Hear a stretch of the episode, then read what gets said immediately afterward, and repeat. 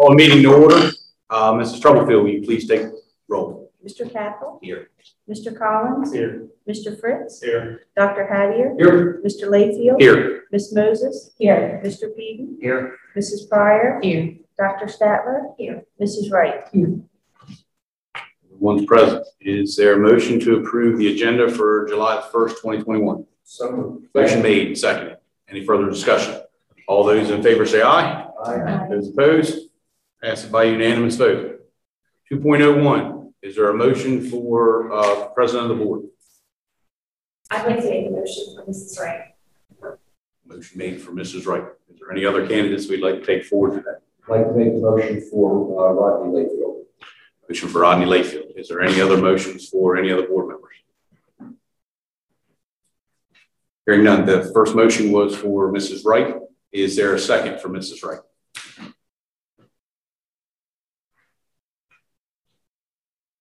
Is there a second for Mrs. Wright? Hearing none, there's a motion on the table for Mr. Layfield. Is there a second for Mr. Layfield? Second. Motion made and second. Any further discussion? All those in favor say aye. Aye. Those opposed? Yeah. Ms. Troublefield, will you please poll the board? Mr. Capel? Yes. Mr. Collins? Yes. Mr. Fritz? Yes. Dr. Hattier? Yes.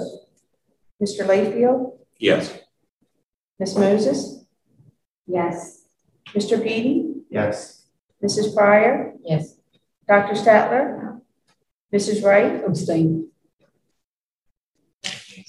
Eight yes, one no. Oh, excuse me. Nine, eight yes, one no, zero, one abstention. Passes by majority vote. Is there a motion for vice president? Make a motion to elect Mrs. Wright. Motion on the table for Mrs. Wright. Is there a second? Second. Motion made and seconded. Any further discussion? All those in favor say aye. Aye. Those opposed? Sounds like it passes by unanimous vote. Designate, uh, let me see here. We've got a motion to designate the superintendent as executive secretary of the board. So. Motion made. Is there a second? Second. Motion made and seconded. Any further discussion? All those in favor say aye. Aye. Those opposed? Passes by unanimous vote. Uh, part two, oh three. Motion to approve the resolution authorizing the chief school officer of the Indian River School District to open and close bank accounts when approved by the state treasurer as necessary to conduct business of the Indian River School District and to authorize designated personnel to sign checks and the official documents of the Indian River School District. Is there a motion to accept? So. Motion made. Is there a second? Second. Motion made and second. Any further discussion? All those in favor say aye. Aye. Those opposed? Passes by unanimous vote. Uh, What's the resolution? New business, four point oh one, school choice policy, uh, J E C C A. This issue was added as of 1:20 PM on the thirtieth and cannot be deferred to a later date. That's why it was added to our agenda um, short of the week-long notice. So, uh, discussion on the new Can you explain that one, please? Right, so we, Dr. Hattier, you sent an email to the board um, with some ideas and some continued concerns around school choice, asked it to be um, added to the agenda, so we were able to do that. And we wanted to open our discussion that we had at uh, our previous board meeting to continue today.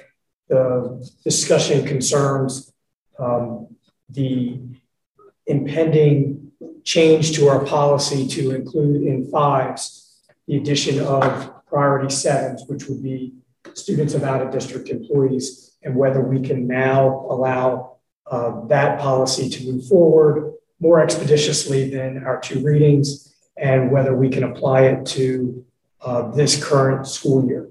Uh, so that is one option that we could consider here this morning. Another option is, is I know Celeste continued her work on the MOU uh, to include the, the potential for priority sevens, which again are students of employees who are out of our district.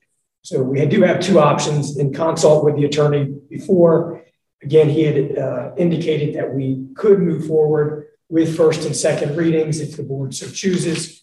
However, um, as we discussed at the last board meeting, there was concern about leapfrogging the sixes. Um, when we did discuss with the attorney and then uh, with you, we would be combining, excuse me, changing priority five to now include students of all employees.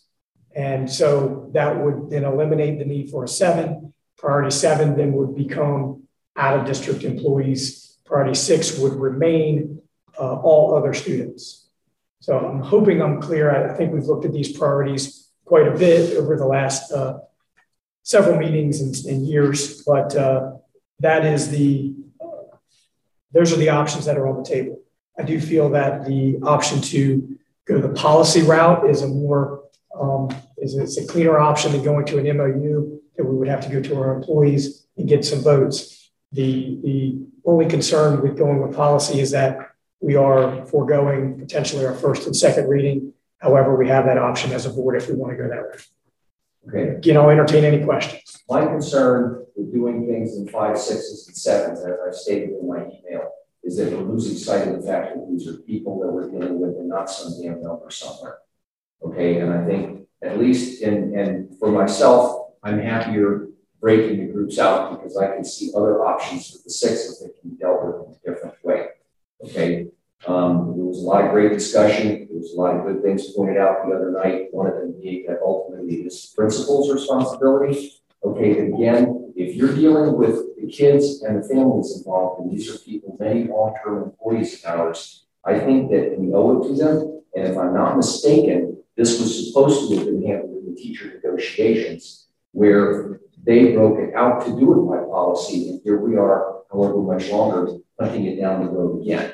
Okay, those of you that were on the negotiations committee, first, thank you for doing it. It's a thankless daggone job. I know that. Notice I wasn't there.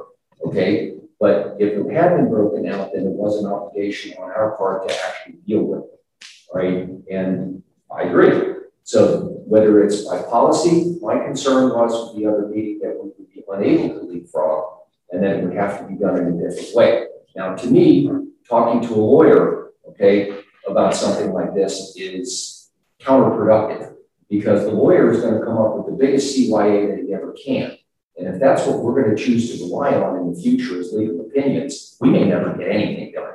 And frankly, I'd rather do something, make it right for our employees, and then if they decide to slap our wrist, okay, fine, I can deal with that. And I think that it would behoove us to stand up for our employees um, and take that wrist slapping because if it went public, who's going to who's going to get it? Oh, they did something wrong, or is everybody going to say, "Wow, you guys stood up for your people"? I'll take a chance on standing up for my people. Okay, so whatever way the board wants to go, I think the whole idea of memorandum of understanding is the simplest, quickest way to do it. But to be told that it was a future bargaining chip when the committee had already removed that as a bargaining chip, it's like, why are we not doing an MOU? Okay, I can go either way on this. I, you know, it's cleaner. Yes, we're talking one year. We're talking about an understanding, um, and it's fine with me whichever way we want to go. But those people need to be covered. And yes, I do feel exceptionally passionate about this. Every now and again, I get a burr under my saddle. You guys know that. And this happens to be a big burr. Okay. I mean, my wife, keep in mind, we had uh, four kids. My wife is visually impaired. She is legally blind. All right. If we had to deal with some of these rules and we were out of district, this would have posed an immense hardship. And I know we have people that are affected at that level. And to be able to be a parent and you're working for us for 20 odd years to be able to know that you can take care of your kids. And Indian River does have a problem, folks. We have one of the best damn educational systems down here. People want to come to our district. They want to go to Seaford or or Bridgeville. Okay, we owe it to those people who cover them. Randolph. If we do the second and third reading, if you do the First- first and second reading, Did we do first read? We did, we did first read. yes, so we're waiting on the second. Today would be a second read. Did we do a first reading for the 22-23 school year? Yes. So we would be applying this though to the 21. So um, we would just need to add clarity around that we're going to apply this policy to the current school choice season. So you can, uh, he was, when we spoke to him, he was clear that, you know, you could, the board could elect to adopt the policy at any time. You know, what's been our practice is, is a first and second reading. But you know, if it's time sensitive and you want to apply it now, you could. Did you hear the same thing? Yes. So could we do it as a second reading today and then as a separate motion?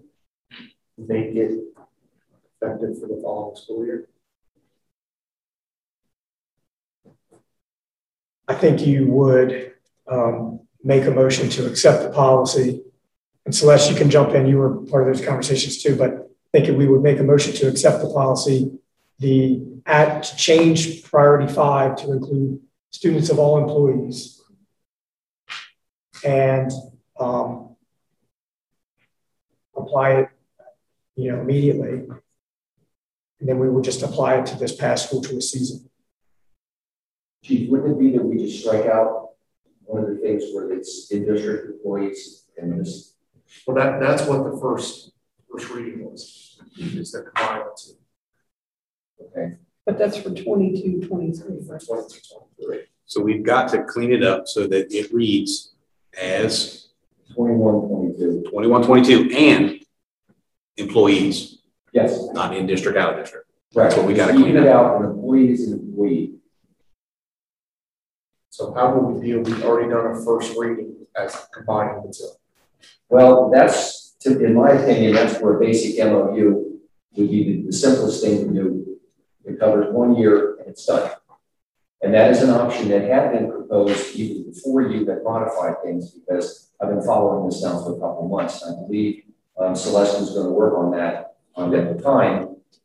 We Simply vote for the MOU and then leave the policy where it is and just make a one-year change. Because again, this was a union negotiated item.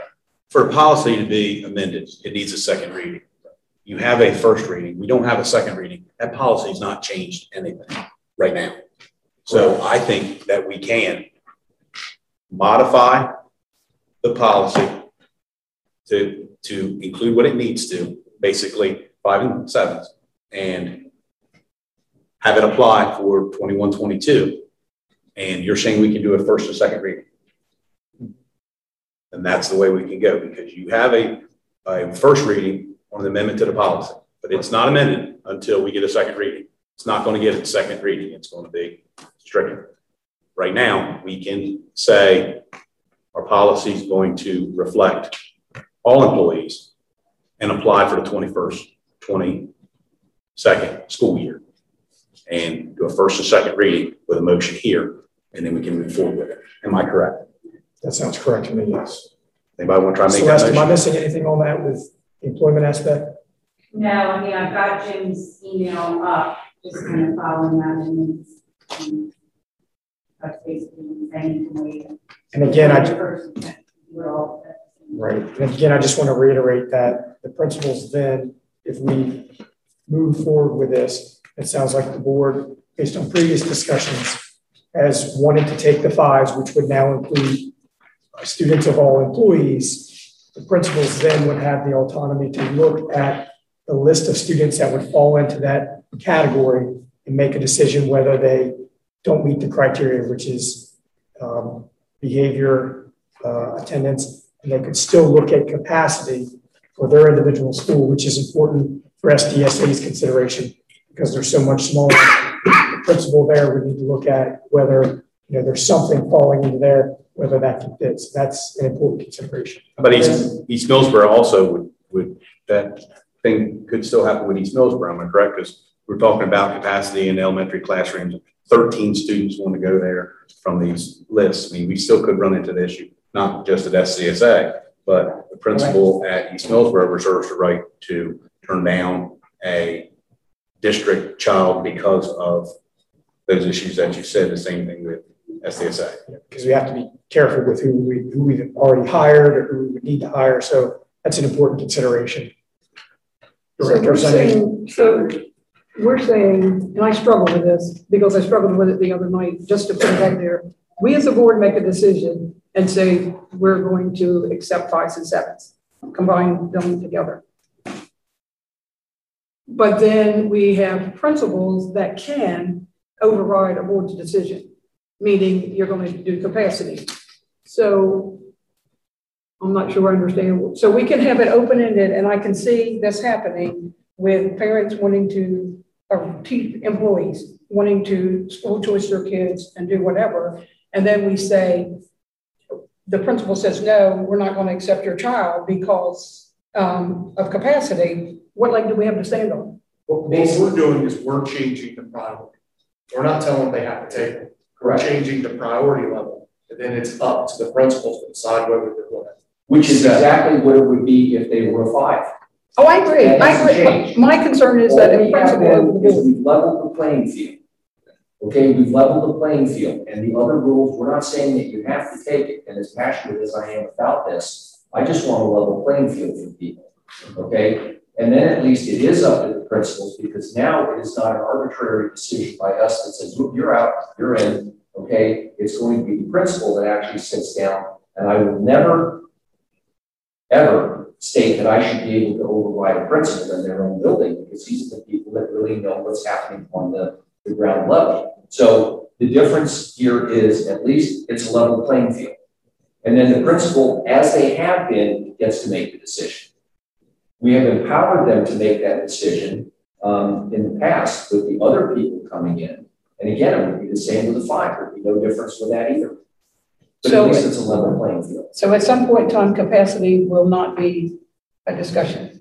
No, capacity is a discussion. It should be. still a I understand that, but you're saying, Jim's like, you're, you're saying that on one, pardon the pun, but we're speaking with forked tongues. Because on one hand, you're saying that we as a board are going to set this decision and you can do it. On the second side of it, you're saying the principal has the right to say, yes, you can, or no, you can't because of capacity. Well, we have very few schools that are under capacity. Right. So what happens to the teacher, and I would hope our principals are, but you, you just don't know, or excuse me, I shouldn't say teacher, our employees who have kid, children that want to come to the district, and then all of a sudden, the principals that we have that are adamant about following policy that says capacity is an issue, says, well, says no. I see us opening that up to a point in time where somebody's going to have a discussion about it, and then it's going to blow up in our face. My feeling is, is that no matter what we do this year and next year, within two years, everything's going to be overcrowded. You can't look at the growth that we have in this area and not be facing another three to five hundred kids. When, when the Evans Farm comes But in. that's not the She's not, she's not disputing the fact of overgrowth. What she's disputing the fact is, let's just open it up. Hundred percent school choice. Wild West, whatever you want. Principals have a final say. Principal says no to something. That person is then going to come back and call a board member, bring it back to discussion. Board's then going to discuss, if we make an exception to override this principle? Problem with school choice, I don't care who goes where. Want to open it up hundred percent, do it. But let's make a policy, and let's stick with it, and no more parent calls a school board member, and that school board member doesn't have the guts to say, no, this is our policy, that doesn't happen. That's what's happened over the years, that's what's happening now. We constantly make policy, and then we make exceptions on a year-to-year basis, which is discriminatory. And what she is saying is that you're gonna have a parent who gets told no, who's not gonna like being told no, because I'm a school employee, and I should have school choice. They're gonna call one of us, one of us isn't gonna be able to say, sorry, that's the principal's decision, and then it's gonna come back to us to vote. parents. My feeling, at least at that point, is that somebody did due diligence in figuring out what could happen and what couldn't. But we're still gonna right. Okay, and at that point, we, we have to go, with- I used to say we have to go with the principal wanted at that point, because again, that is their building. I'm just trying to move the top down and put it back in the hands of the people who actually are gonna need to make the decision, and that would be the principal. I'm fully supportive of that. And if they say no, sorry, I've got a, I appreciate what you're saying. I don't mean to step on what you're saying, but we've got, we can get some value out of this meeting because of who we have in here. We've got some principals in here. Let's hear from them on their take of school choice, especially when it comes to elementary and some middle school and with Dr. Brittingham. So You mean previous principals? Directors. Okay, the directors, okay. I didn't, I didn't mean to belittle them, but So, your no. value as a principal speaks volumes here. So Before you go, Judy, I, I do want to make sure we're aware, because in the past, we've said this eighty-five percent capacity cap is there. So our principals are under the assumption that if I'm over that cap, I need to, to not approve. So that's something I, I mean, we need to make sure that they're aware of, whether they can, they just want to follow the rules. The principals want to follow the rules. So I just want to make sure we're setting a playbook that they can follow and feel comfortable. Is the eighty-five percent cap good? Is it good? Because as we're finding out, our policies change. Well, We want to, we want to get to our policy so that it's followed, just like Jim's saying, properly. We Yeah. We've already said it. Looking at five, six, or seven. And now we've opened up to look at five, six, or sevens. And we've opened it up to combine sevens and five. I mean, we, we were, there is so little consistency. Yeah, you So remember, what what we're doing. three years ago, we were gonna turn this over to a state system where you're probably applying online. It's going to be taken out of our hands, no names. And that's done with SDSA. That lasted like two weeks. Isn't that That lasted done with until SDSA? people didn't get in and then they called individual, yeah, I agree. I agree. No, where everybody else is off.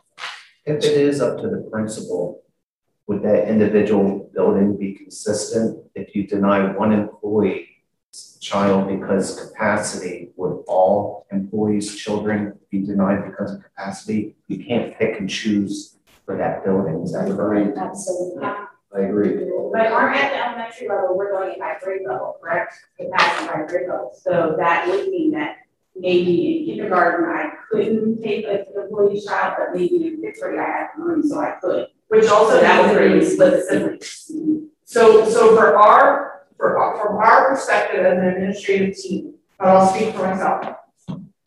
This doesn't solve what you guys are hoping to solve. Because if I'm a building principal, and let's use, we can use my kid right now, Indian River High School, I know you've all got letters. Um, when that goes to Indian River High School administration, per district policy with capacity, they still have to say no. So the principals are so confused about what to do because the policy continuously is changing. And the principals are like, we should either accept all or follow the policy. Because if we're talking, let's talk about the kid that I know you received emails for. I don't want to say names because we're in public. It's, he's still not gonna get in, even if you accept fives, because Indian River High School is at capacity. So then what you have is you have, let's say East Millsboro, and I'm, let's say I'm an East Millsboro parent with a kindergartner and a third grader. And I'm an employee of the district, and I go to East Millsboro, and right now East Millsboro has capacity at kindergarten. So my kindergartner can get in, my third grader cannot. So then you're gonna split siblings if we're, if, if the principals have the capacity, if the three reasons we can say no are discipline, attendance, or capacity, you then have the potential, and as a parent, I would be calling a board member. So my kindergartner can go, my third grader can't. I don't think combining the five and sevens is solving the problem. Because you're still gonna get a call from that parent tomorrow, the one parent that we know. Because the principal has to go to the policy and say attendance, discipline, capacity. So it's still him. And the policy says building capacity. The policy Not- says Not building grade capacity. level capacity. So for an elementary classroom, this is where it becomes, okay, for Sussex Central, Indian River, seven or eight students, no big deal, right? There's enough classrooms, enough spaces where it doesn't matter. Middle school gets a little bit tighter, but elementary school, you're talking about the difference of a teacher. So you're talking about an additional hire that the principal may not, and those thirteen kids may not generate the unit. So then you're putting the principal over higher at no fault of their own. So it's just, it's a lot, and where, where the principals are right now, I think, in my opinion, is give us a policy and let us follow it. And we have a policy, and we should follow that policy. no one wants to follow. That's it. I mean, it's, it's just as plain as a nose on your face. Eighty-five percent, you're over And capacity, you deny it unless they're in our district. Our hearts bleed, our Or in that principals' area. hearts bleed, but where they get put in a position is they get the calls too. They get the call, we all get the calls, and now they don't know what to say. But the, the thing from, and we'll go back again, when we had the meeting, talking about in general, when we had the meeting, Dr. When we, when we all met, except for uh, Mrs. Moses, because Jim's been on it before, when we met with Jim McMacken and that crew about the, the, the board ethics, what we needed to do and what we should not do on there. He specifically said, if you get a call from a parent, we're not the ones that administer, we make the policy, make sure that it's administered. Any questions about the program needs to go to IREC or to the people that have it. So if we follow policy at 85%, whoever's kid, I don't care who it is, comes in, it's over 85%. We let, as Jim said too, the data services take care of it. It generates a letter, says, I'm sorry, at Millsboro Middle, wherever the school is, we're over capacity. And in following the policy, your child cannot enter the district. That's it. So when they call, so when they call, whoever they want to call on the board, which if it's a chosen few, then you're going to have to step up to the plate, not try to resolve the issue, but send it to, tell them you need to go back to Mr. Owens, Mrs. Blander, Pep Lewis, whoever, and let them resolve it. So my, my fear is, I agree, I, I mean, I, none of us, no administrator in the district is opposed to making five and seven one category. That's not where the opposition is, that's fine. The, the problem becomes is there's still gonna be no's in that category. So that's just where it's not gonna solve the problem that I think you guys are trying to solve. Well, no, the problem is, is that it does, there still will be no's. The Problem is, everybody sitting here needs to be willing to tell that parent that calls you and says, sorry, it's a no. You're right. You're kind of, kind of catch up. Picture to You know, the step other to the parent and be able to say no, and not bring them back here and make exceptions every year. That's the problem. We only have five schools that are under the annual limit right now, and honestly, I mean, you got Georgetown Elementary sitting at eighty-four percent, so they're a kid or two. As soon as they're kindergarten, they're they're But they'll be over as Is it we get enrollment. reasonable to raise the capacity or will that negatively impact the education? Just for example, walk into the library during at Ellsworth Middle So we can talk eighty-five percent as the capacity. Um, however, we need to put a face to that number. This library is currently being used for three classrooms. Right. That's not a conducive learning situation for anyone's child. So then we have to consider that as well. It's not just about can we continue to increase what that capacity number is? What is it doing to the learning environment in the building? And, and just in terms of policy and MOU, I'm also concerned that if we go to MOU on things, then we potentially open ourselves up to litigation because you're skipping that group of sixes, whereas in policy, then it's policy, which you have the authority to. And by doing an MOU, does that bypass the capacity issue? Well, I think it's the have I think, it- I think it does. I do. Because it's The going over ultimate- the ultimate line, the ultimate line is still gonna be the principals. And if the principals. Not, not if you do MOU. Because if you do it under contract, you're saying you're gonna take your kids. If you do it over MOU, you're skipping capacity issues, That you're skipping policy. like the one I have drafted, which I can give this discussion to it, um, does not define capacity, you know, if, if you, if you put it in, you put it in an MOU for everybody, if you're an employee, you, your tickets come to the district. The principals will follow whatever policies okay, the Indian River School District puts in place. They just want to know what that is. So right now, it's in five- place, I'm right? sorry. Right now, it's in place. First. That's okay. Right now, it's in place. Correct? So we need to abide by that policy and eventually this stuff will, you know, we got, like we just said, we got one school that's at eighty-four percent. Well, we don't even, we don't even know how many kids are coming back in Correct. September. So if we open it up and then we go, okay, we get ninety percent, well, now we're already five percent over, but we have, I understand that we have to take our own. Well, and the Students that are in the area. The policy can be changed, like I think Dr. Statler mentioned in the last meeting, and we set the five now and change, the policy can be changed. The principals are just, they just need to know Are we gonna stick by? it? what are the rules Yes, yes. and ha- because the planning for classrooms for next year starts in February twenty twenty-one. The principals went to the drawing board with their master schedules, with their classes, with their capacity. So what happens is when this happens, like it's, just where we are, and I get it. We all have bleeding hearts. Well, I do. I have a bleeding heart, and I want to help everybody. It's then what happens is five or six kids at Sussex Central is no big deal. I was the principal there, we could make it work. Five or six kids at East Millsboro is a huge deal. And we also have to keep in mind, in K to three, we also have legislation that says we have ratios of one to twenty-two. So we try to, sometimes have to write waivers. But a school like East Millsboro could impact them, and they don't have the space to add another rooms in there.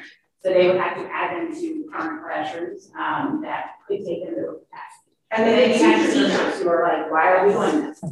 And then as, as Mr. McCready Monday night at the board meeting, you know, you're taking already small classrooms and having to subdivide them into even smaller classrooms. When at the middle school level, I mean, I was principal here for six years. When I left, the class sizes were already at thirty-two. They're now upwards of 35, 34, and thirty-five. And I don't think any parent wants that situation for their child. Then why do parents keep trying to get in here if they don't want it? I don't think they realize, you don't see that unless you're in the building on a daily basis and see the classrooms. Well, And yet they wrong. still, for And whatever reason, for whatever reason though, they still see that this building, even with what it is, as being a better alternative for their kid than where they were. So in their own minds, they must have already adjusted to that. So the fives are automatically accepted regardless at this point, correct? Yes. Um, so the fives are still up for discussion as well. In other words, If the we fives, follow policy for any of the schools that are eighty-five percent, then they wouldn't get in. If we follow. even a policy. five, which is what we voted for the other day. Okay, all I'm asking is that the sevens be included in the same thing as the fives have. That's basically all I'm asking for.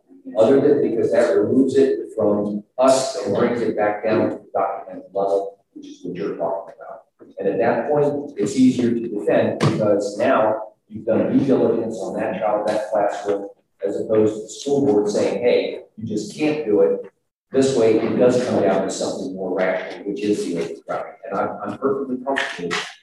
It just removes the barrier that we as a board place on it, and it gets it down to where the principals do get to make the decision. And I think in that situation, I'll just reiterate what Leolga and Jim were saying, that then when the pressure is placed on the principal in following that policy, that they're supported in saying, I agree. And I can go with that too, I don't have an issue with that. Because you will have people, like we did at the last policy meeting, that don't care. They're single-minded, they're single-minded. It's They're like, hey, what- what is, what is adding two or three to, to a school when you got ten thousand students, what's thirteen gonna do? Well, they don't understand the point of adding three kids to a classroom that's already at thirty. But also, but also common sense, like Judy said, when you're dealing with the high school and you're dealing with Indian River and Sussex Central, and you have twenty-three students that want to change their location, fifteen leaving Indian River, or excuse me, fifteen going to Indian River from Sussex Central, and eight coming from Indian River to Sussex Central. It doesn't, doesn't affect that classroom.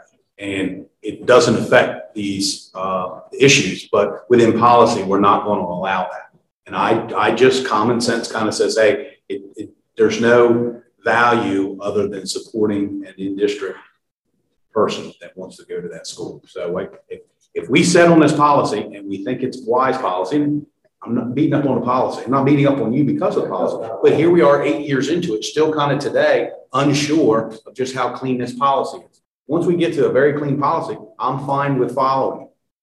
But my issue is the common sense approach that our capacity issues at Indian River Sussex Central, that entry program for those two. Am I just supposed to be quiet about the common sense that it doesn't really affect if a student that lives in the feeder program of Indian River wants to go to Sussex Central and vice versa? Because if we then put it to the principals to say, hey, we value our principals' input, they're still going to get hit with the gong. You're over 85%. So that is my, that is my issue that I see. And I just, I need some clarity because, hey, if we, once we get the policy right and we can all support it and move forward with it, hey, I'm there. I just don't want to skip around the common sense of the issue. Is if somebody wants to go and it's not really important, where am I wrong with my thought process? I think you're fine. If, if you want to make a policy combining sevens and fives together, clean that up without employees, that's fantastic. If you want it to open up hundred percent, that's up to the principals. Fives and sixes to make that decision. You know, the floor is open, everybody can apply, that's fine too. As we just said, it's up to us then to support the principal's decision. And We can't no- just throw the And no exceptions. in the hot seat and leave them hanging out to dry. Yeah, there can't be any exceptions to that. That's, the, the problem why we have parents who come to expect this is because we've always caved and done it in the past. There's no expectation that their application is going to be denied. And let's face facts, ninety-nine percent, and this is going to sound cold, but ninety-nine point nine percent of uh, employees in this country don't get to their kids work. Sorry, that's just the way it is. make a policy, we stick by it, and support our principals. So I think we already have a policy. I'm saying if we combine this sevens and fives, that's fine, clean that up. If you want to talk about changing capacity from eighty-five percent to something else, that's fine too. But whatever you make it, support the principals of it, we're saying have the ultimate decision of looking at applications. Is, is there a possibility that we could change capacity for the different schools for elementary, middle, and high school? Could it be different capacities? Because what I'm hearing is the elementary schools, like East Millsboro, are overcrowded completely. And when I see some of these figures, maybe we could, is that possible? Even if you change capacity for the high schools, you've got one high school at At hundred twenty-eight percent. 128%, I saw that. Ninety-nine point five, Yeah, so what are you gonna change it to? At yeah. hundred percent, you're gonna, we're gonna allow school choice. I- I- You, you would have to, s- I don't know how you would separate them out. I think you leave it up to the principal to say, hey, look, we've got fifteen choicing out, fifteen choicing in. Are we, are we able to do that? Because we're setting a policy and we're saying, no, we're going to follow the policy. We follow the policy. Your common sense approach to let the principals figure it out is forbidden. No, because it says may. In the policy, it says may at eighty-five percent. So that allows the principal to make the decision. We just have to allow principal to make. Yeah, and, and I'll bring up a case that still sticks in my craw from two years ago. Yeah, but they got, they got, they got a ring. And Yeah, the soccer team. ring out. Yeah, but it was for educational purposes. one school trips. We had, I believe the number for sixteen kids wanted to go from, uh, Indian River to Central, thirteen kids from Central to Indian River. This board approved thirteen kids to go to Indian River, but did not approve the sixteen kids to go to Central, and both principals approved them. That still sticks in the craw. But we changed that vote in August and still got those students there. But it stood. Oh, I agree. But there again, that's the same thing you just went through. We had a policy, we didn't stick by it, so now you've got these in, these, uh, this one here, that one there. You know, let's put this elephant in there. We have done, we, we, we've made ways for people to get their kids into this district behind an application that says it's either an IB program or a STEM program, when if you want to use a common sense approach, we know that wasn't it, but that was the only way they could get in. So I would go back to you and say the same thing. We had one that came in at Indian River because he was going to wrestle there, and he's no longer with, he- we jumped through the hoops, put him in there, and then now he's no longer with Indian River School District. He's going to another school district. So uh, policy is policy. If you follow it, I don't see any problem with it, but that's my take on it. No matter, I, and I understand about common sense, but common sense to one person is looking like it's different to others. So if it's in writing, I, as a board member, Derek, as a board member, can flip this thing and say, here's what it reads. If you have an issue with it, you need to call central office. I, I'm not here to battle for you. I'm only here to abide by the policy and give you those directions. You need to call IREC. Right, And and then that's you it. say the same thing. Yes. Un- uh, Unfortunately, this is the Indian River School District policy. Not everybody's gonna be happy. They're not like. Move into the district. Even in my case as a practitioner, we have had to close the practice. I'm too busy to be able to see everybody that wants to come in. And there are many people who have said, well, I need to get in, and, my front desk says, here's three names, call them, see if they'll take you. But unfortunately, we are at capacity. And I know that it has upset people, and I feel bad about that. I just know that I need to go home at the end of the day and I don't want to drink myself to sleep. Okay, so, and, and I get that part. That's why I think leaving it to the principals, which is a more objective viewpoint than having a policy that says you're automatically out. Okay, so that's on what you're saying about the principals and then making the choice. I am perfectly comfortable with because that is a more rational way to approach it. Here's reason one, two, three. These are physical. They deal with what we've got, but at least you have an even shot at it. Whereas right now they don't have an even shot at it. And I'm even okay and forget about it, choice for a second. District kids, let them apply. Open it up, let them apply. Let it be the principal who makes that decision.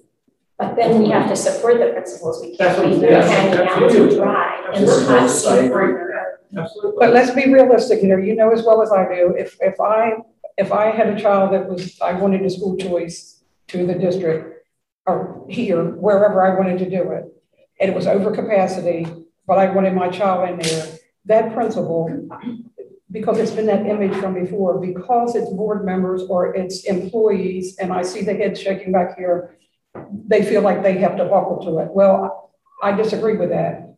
Again, policy is policy. Don't make waivers for me. Don't make waivers for anybody that sits on this board or anybody that knows somebody on this board. Follow the policy. And that's it. The, the numbers here, projected enrollment. What, what- what's the actual enrollment right now at Sussex Central this past year? Where did, where did the projected enrollment come from? Is that? That's their unit count, that's their current unit count, That is what they had this past year was nineteen hundred students. probably give or take, yes. And they, they take the middle school kids that are going to Becker other schools and they Okay. figure them out. And they give you the projection from the middle school pupils. Okay, so what was, what was Sussex Central's this The past actual year? count was nineteen eighty-six. Nineteen eighty-six, okay. And what was Indian Rivers, does anyone know exactly? Nine ninety-two? Yeah, So Indian River was two less and Sussex Central was a bunch more than what we have here.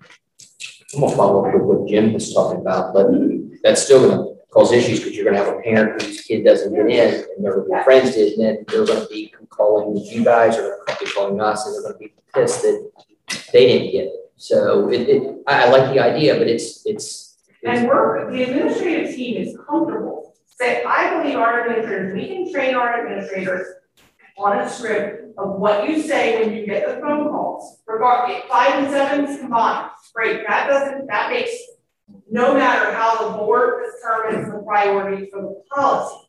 The principals can be taught very easily what to say, and we would be comfortable saying our hearts bleed, of course they do, because we know we're a great district. And we're all here for the kids. But if the policy is enforced, our principals will be very comfortable saying, you know, we, we wish you the best of luck.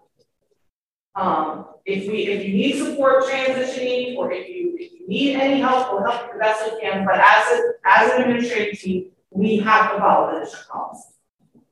I think more are willing to say that if they know they're going to be supported. Correct. Correct, correct, where we are right now, and I'm where I am right now, I don't know what to say to anybody.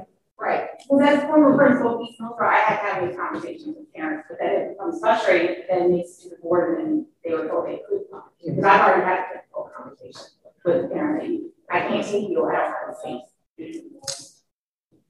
And Mr. Collins, if we could just go back to your point, on page four of the policy, the very last paragraph, it says the district may disapprove an application because of lack of capacity in program or school.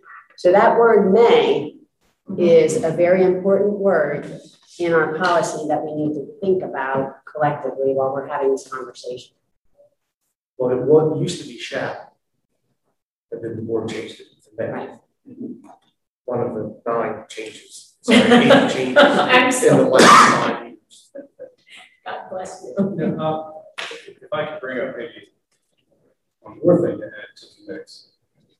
Biggest part of, of our school choice that I have an issue with is we'll accept a kid fifth grade, say go to seventh grade. Then we make that kid reapply for school choice to go to Indian High School and can turn that kid down even though they're already in feeder program. Yeah. I think once we accept them, fifth grade or first grade, whatever, they then become our kid.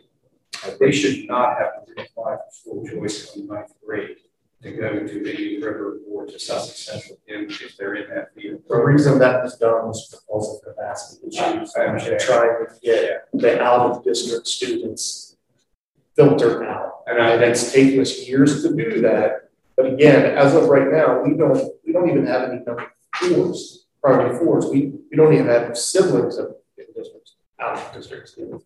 So we filter. That's the numbers for out-of-district students are low, yeah, right, low. yeah. In fact, other than the stats, children probably gonna be That was a huge topic during referendum time, when talking about taking out district kids when we're crying about uh, overcrowding. The reality is we have more kids in district school choice out than we do that we bring in. Uh, But I'm looking here, we've got eleven priority sixes, uh, for Indian River, ninth grade, five for Sussex Central. Those sixteen kids, in my opinion, should not be having to apply for school choice. They should automatically be able to go to those high schools. They were in those, uh, well, I say that, I'm assuming, I'm assuming that um, those sixteen kids were already in middle school. We would need to, uh, change the definition of returning students in order to do that. Am correct? That would be the way to do that, is to redefine returning students. But priority sixes are in district students anyway. Yeah, They're already They're just not trying to go to their feeder high school, they're going to. so there's, all right, what I'm, what I'm saying is kids that are in our middle schools that accept school choice should be already considered in our feeder program and should not have to reapply ninth grade to go into that high school feeder program. So a, a kid from Philip Chow that is choiced into East Northborough should not have to apply to get into Central. They was to automatically go to Central as opposed to going back to Indian River, which would be their, their See, feeder high school. What I look at is you got a kid who spends so many years at Selbyville Middle School. And then we don't allow that to go to any high school. That's a, that's a, great- that's a big, uh, I, I think that's very hard thing, making that kid who spent three years in one area with, with one set of friends and students and relationships, and then they don't get to continue on. So then they would have to choice back into what should be their normal high school. Yeah, And that used to be, what the state then came back and told us that that returning definition, Scott, you may remember that, that returning definition, we had to have them reapply at the break in that school designation and then reapply and apply the standards of the approval criteria process. Because that's how we used to operate and we were told we can't. Right. And so that's always been as a principal, we always knew to tell our families, look, if I'm an elementary principal, you're gonna get in, but at that fifth grade level, you're gonna have to reapply. And we don't know what the policy is gonna be at that time. Yeah, I mean, that's how you would but that's how you would tell them, like, you're, so you're in it for this set. But at that fifth grade level, when you're applying for your transition year, we're not sure where the policy's gonna be, so we'll just have to keep you informed. Through the years. I think the main reason for coming up with a lot of the school choice stuff was what the chief said, and that was to take out of district students, non-employees, and thin that out, because for many years, we approved anybody and everybody that wanted to come in. And that was part of the reason we were having an overcrowding problem, let's say five years ago. Now the overcrowding problem is simply that endemically in this area, we have a lot of kids. But the, the, the categories that we came up with, you know, to prevent those folks, I think a lot of those people are out now. So now we're dealing with our own in-house stuff as opposed to out-of-district stuff. We've not even mentioned eight, have we, through that, this discussion? We've never Because once said they out-of-district period. Yeah. Because they're out of district, we're not really dealing with those students anymore. They're on occasion, there's ones that come up and get hashed out, good calls or whatever happens with those, but pretty much our discussions are not No, non-district students. This is all in-house. The only non-district students that are being discussed are employees. So I, I think you, you go back seven years ago, eight years ago, we were talking about cutting off, you know, choice into the school. That was difficult, but I think we've weathered that. Now, and I think it's that just was how do the we right fairly thing to treat because district Things students? were growing, but you know what? Again, guys, whatever we're talking about here now, even for you folks in elementary school, you let a few more housing projects come up, the 30, 40 kids we're talking about now, it's gonna be a drop in the bucket. Okay, so one way or the other, we are going to be under the gun within two years. You know, we add a few extra students here and there now versus what's coming in the next two years. This is not gonna amount to big hill beans, quite frankly. And, you know, Dan Gaffney the other day, I told somebody this, I was on a radio show, and his comment was, his comment was, well, now that remote is so successful, why do we even need to build more buildings? And, you know, I straightened out quite quickly on that, one, that you couldn't do that. Right? because it wasn't working. We are going to be back to referendum here for another building or two somewhere down the line. It's coming. One, one important consideration, which goes into what some of the directors have said is, as a district, we elected to approve one through fours, regardless of capacity, because we felt it was in the best interest of the kids. A year or two ago, we changed the definition of, because the state told us we needed to, of those returning kids. So really, you're left with the threes and fours. So what the, the principals recognized at that point was anybody that fell into those categories, regardless of my capacity, I've got the backing to approve those. So now what I'm hearing is, is with the fives, if we combine that, is the principals we need to be clear. It's you got the backing to approve or disapprove anyone that would fall into that five category. And that's the that's the issue that they they get comfort in knowing I'm either approving or not approving. Mm-hmm. And we have to support. One hundred percent. But at least all employees are on a level field at that point. Are we- If the fives are already going through it, then at least everybody's on a level playing field. For question for former principals. If, if you're gonna leave this to the principal to be able to make that decision and- and understanding that elementary is a lot tougher than high school. Is it making it harder combining sevens and fives with that principal to look at the parent and say, no, or is it leaving like it is, making it a little bit easier that you've got steps and guidelines, and telling that employee, which is fifth grade school, that that knows what you're doing.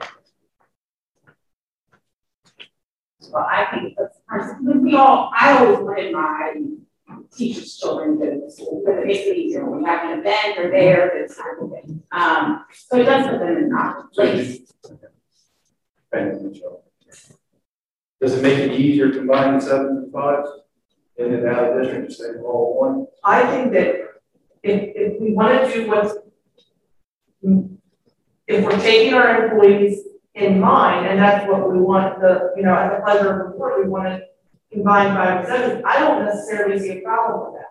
I, what we see, our principals just need to know, okay, now, this is the policy, this is how I'm gonna have my, you know, because they have to have consistent criteria to say yes or no, or we are being discriminatory. And I think that they'll follow whatever policy we put in place. So still gonna have men. With that being said, would it alleviate stress, in particular on Mr. Collins, in the future? And possibly the, the principals, if we opened up five, sixes, and sevens, with the principals making the decision based upon attendance, behavior, and building capacity? I know, that's an interesting question. I don't know. That would alleviate, or is that crazy? You're shaking your head like I'm. Yeah, I mean, it's like the word crazy, that, that adds an emotional element. Let's- your fives are such a small number. That can be determined by You really different. don't, your big numbers are your sixes. Yes. I mean, you're talking seventy kids, at Okay. least. I mean, you're, you're at, at priority five, we're talking six. And sevens are what, six, the six kids, I mean, I, I mean, it's, it's when you get to the sixes that your job, your numbers. right, I think we, right now, the principals know, one through four are coming, is unless there's attendance or discipline, a major attendance or discipline concern. And I think as long as they know, Right. It's going to be fine with, if you combine the five or seven, or if you don't, um, they would be fine. Is, because we all feel the same way you feel, you know, school choice comes up, it's like, you know. So it's, it's just knowing that there's a policy and what the policy is and how to follow the rules of the policy. Right now, we're dealing with six students. We're talking priority sevens. This go round, we're dealing with six students total that we're allowing them to choice, but we're giving the principals discretion. So there's there's there's there's six landmines there, but at the same time, there's only six landmines. There's They're, twelve. they're identified. You got the fines also. Well, I don't, okay, I didn't look at the, the the fives as landmines as much as, But but are we actually saying that the principals have discretion? We're empowering them to, to follow capacity, correct? Now, I'm okay with that. I, I, see problems with that, and I know we want to be a clean policy, but also I'll go back to one thing that I kind of stand firm on. I may be the minority in this, It's still the washing out of the high school choices. If we're giving our principals choices, then almost a caveat in the policy, because I, I understand the importance of policy, and we're getting there. We're getting there. Scott, you've done a fantastic job through the headaches, but even today, we're looking at it and we're tweaking policy. We constantly have been tweaking it to try to make it better or more accepting.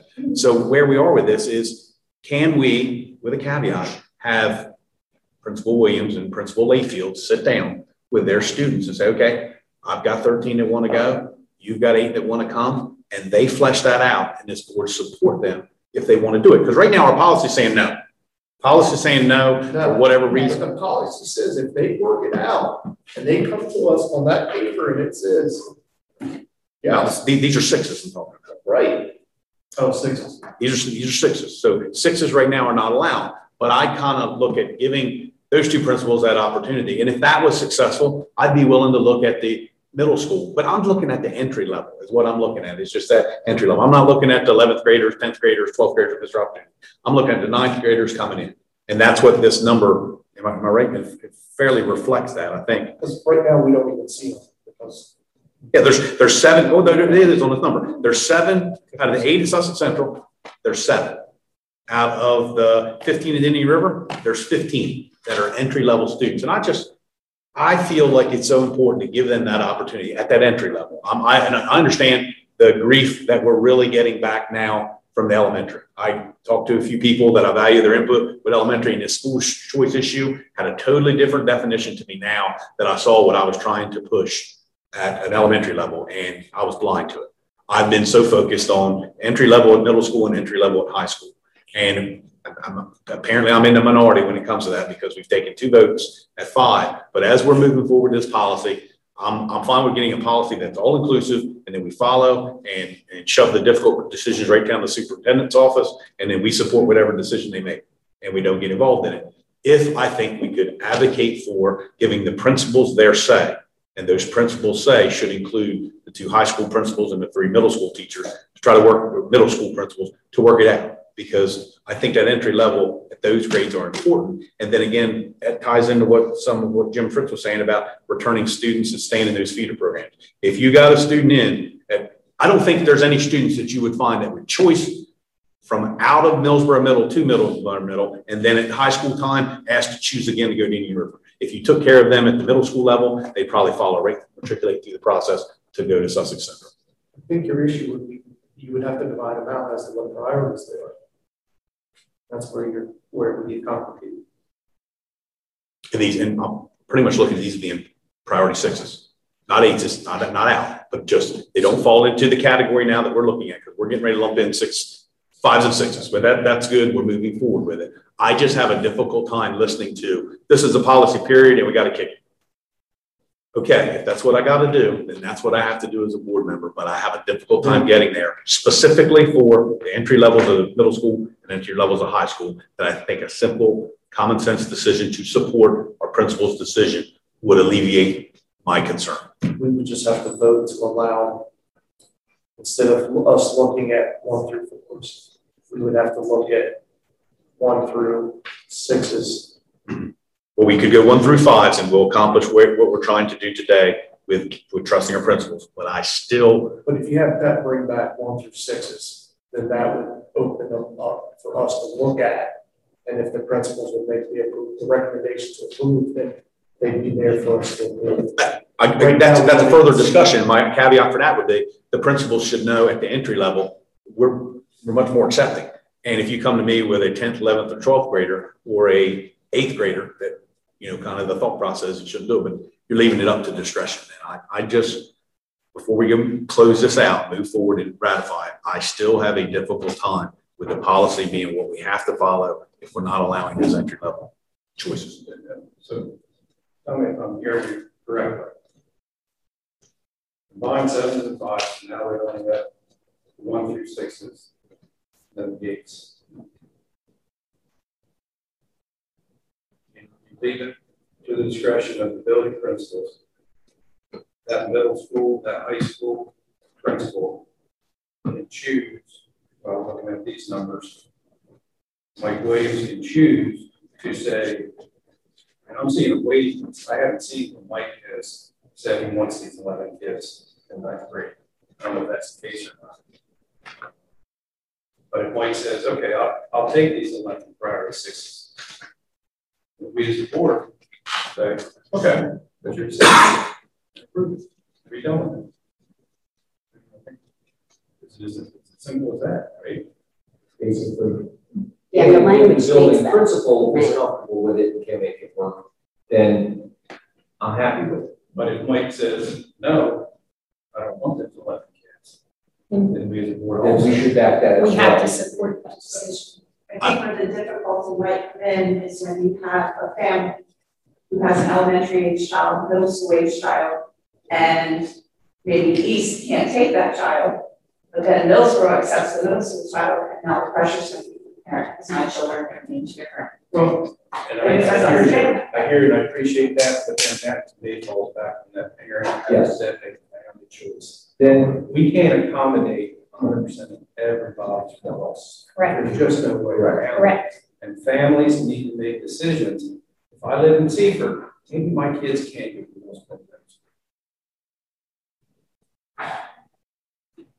Dr. Statler, your thoughts? What about the, the, the last few conversations? I'm just- Well, I think, I, I just don't agree with it. I feel like that we're, we're, we're talking about following the policy, and then if we come right back around to let's make exceptions to it. And then I have a difficult time thinking that principals are not gonna have pressure on them because they as well should be following the policy. We're, now we're saying principals should have discretion with following the policy. So I, I really, I think we're in a circular conversation and we will continue to have difficulty with school choice because we don't make a decision that's gelled together as a board and stick with it. What one person believes is common sense, another person on this board may not believe is common sense. How about you clear things up and say capacity is what, it really is, hundred percent. Eighty-five percent is not capacity. Hundred percent is. So that principle, I think ultimately the problem with capacity is, as written, is building level. Yeah. Not grade level. So you could have some grade levels that are over hundred percent and others that aren't. But when you throw all the kids together, building wise, it equals out at eighty-five, but yeah, you got classrooms. that are- Well, and, and even then with the capacity, with sexual and IR, it's so many notes. They're already over hundred, well, I, IR is almost at And what Mr. Collins said, I think last meeting was the eighty-five percent is where we begin to say no. You can accept over. We as a board have said, let's hold a, you know, let's hold firm, but that eighty-five percent per policy is where it activates. Because at the state tells us, we've got to have a percentage that says when we can stop accepting. So we feel, the administrators, we just need a policy follow. Whatever that policy is, Do you have a preference? we'll follow. I, I mean, I think, again, I think to Dr. Statler's point, we all have our own opinion. But I think in terms of the administration, there's different, and you could probably poll the whole administration, and they would all have their own opinion. But at the end of the day, it's gonna go back to what is the board policy? Because we can all follow the board policy, and we've gotten really good at this one board. One board, we're looking at attendance, we're looking at discipline. We know that if they're a If they're not a no, they're coming. So that's very clear cut for us. And so that's where the committee that Mr. Collins has worked so diligently with, that's where the input from the committee really becomes important because the administration of the Union District will follow board policy. Again, from my perspective, all I'm asking is for a level playing field. All the rest of this around the edges is all correct and it all needs to be considered. But for my purposes, for what I came in today, is just to get the level playing field. Right. And if the playing field is level for all the teachers, and even if the five gets rejected for capacity, which is potentially possible, okay, and the seven, now again, we're talking people, okay, as opposed to just a category, we're talking about a building that's too crowded in that particular grade, and the principal then has said, look, you had a fair shot at it, we can't do it because ABC, okay, but that is a, is a purely um, physical function at that point as opposed to us saying, no, you don't get shot at. All I'm trying to do here is remove that barrier. And the rest of it will continue to be discussed. And it's, again, it's going to get a lot worse in two years. I mean, we had a futures committee many years ago, which that's been revived every three to five years. We've had futures committees since I joined the board in 01. Um, they've always been there.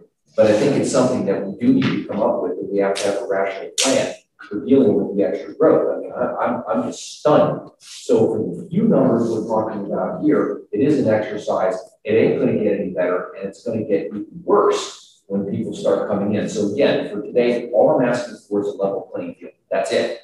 Everything else, everything you guys said about principles, capacity, and all that, I'm in agreement with. And I think that is the fair, rational way to do it because that is documented, we can prove it, and we can say it, but it didn't come from the top. No, we can't do it at all. That's all I'm asking for. Everything else, I think, is correct. You guys are, on the money, you're making great points, and I agree with them. And I think it'll be okay provide five and seven, just support the principals when they have to say no. Yes, and I have no issues with that, because then it comes down to that individual building saying, I can't do this, guys, I'm sorry. In that case, it's like me. I know you got a bad back. You want to be seen. But you know what? I already have 28 people in the morning. I can't fit you in anymore. I can't do it. Because now the other 28 are to suffer. I get that. Believe me. I do. Yeah. And I think what's helpful is we have another path here that we can use to train administrators that doesn't put even all of us on the same page in that regulation manuals. Um, I mean, if we know the principles and we outline the policy and we make a regulation that says if you're presented with this type of situation, this is how we're going to agree to handle it. And that puts them on an even playing field, knowing that they would have your support in the event that they have to make difficult And I'm happy to go with that. I, I am.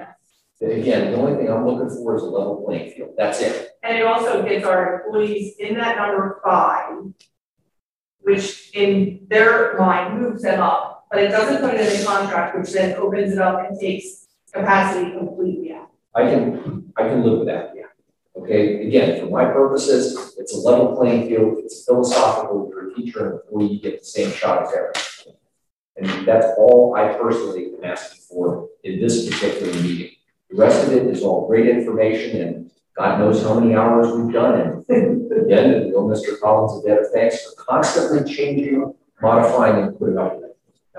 Can I make a motion that we accept the changes to JECC school choice as a second reading and make them effective for this school year?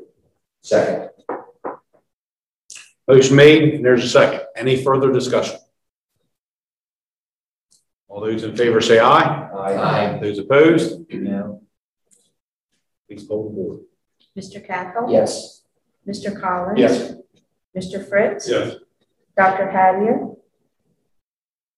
Yes, I'm sorry. Yes. Mr. Layfield? Yes. Ms. Moses? Yes. Mr. Peden? No. Mrs. Pryor? Yes. Dr. Statler? Yes. Eight yes, one no, zero abstention.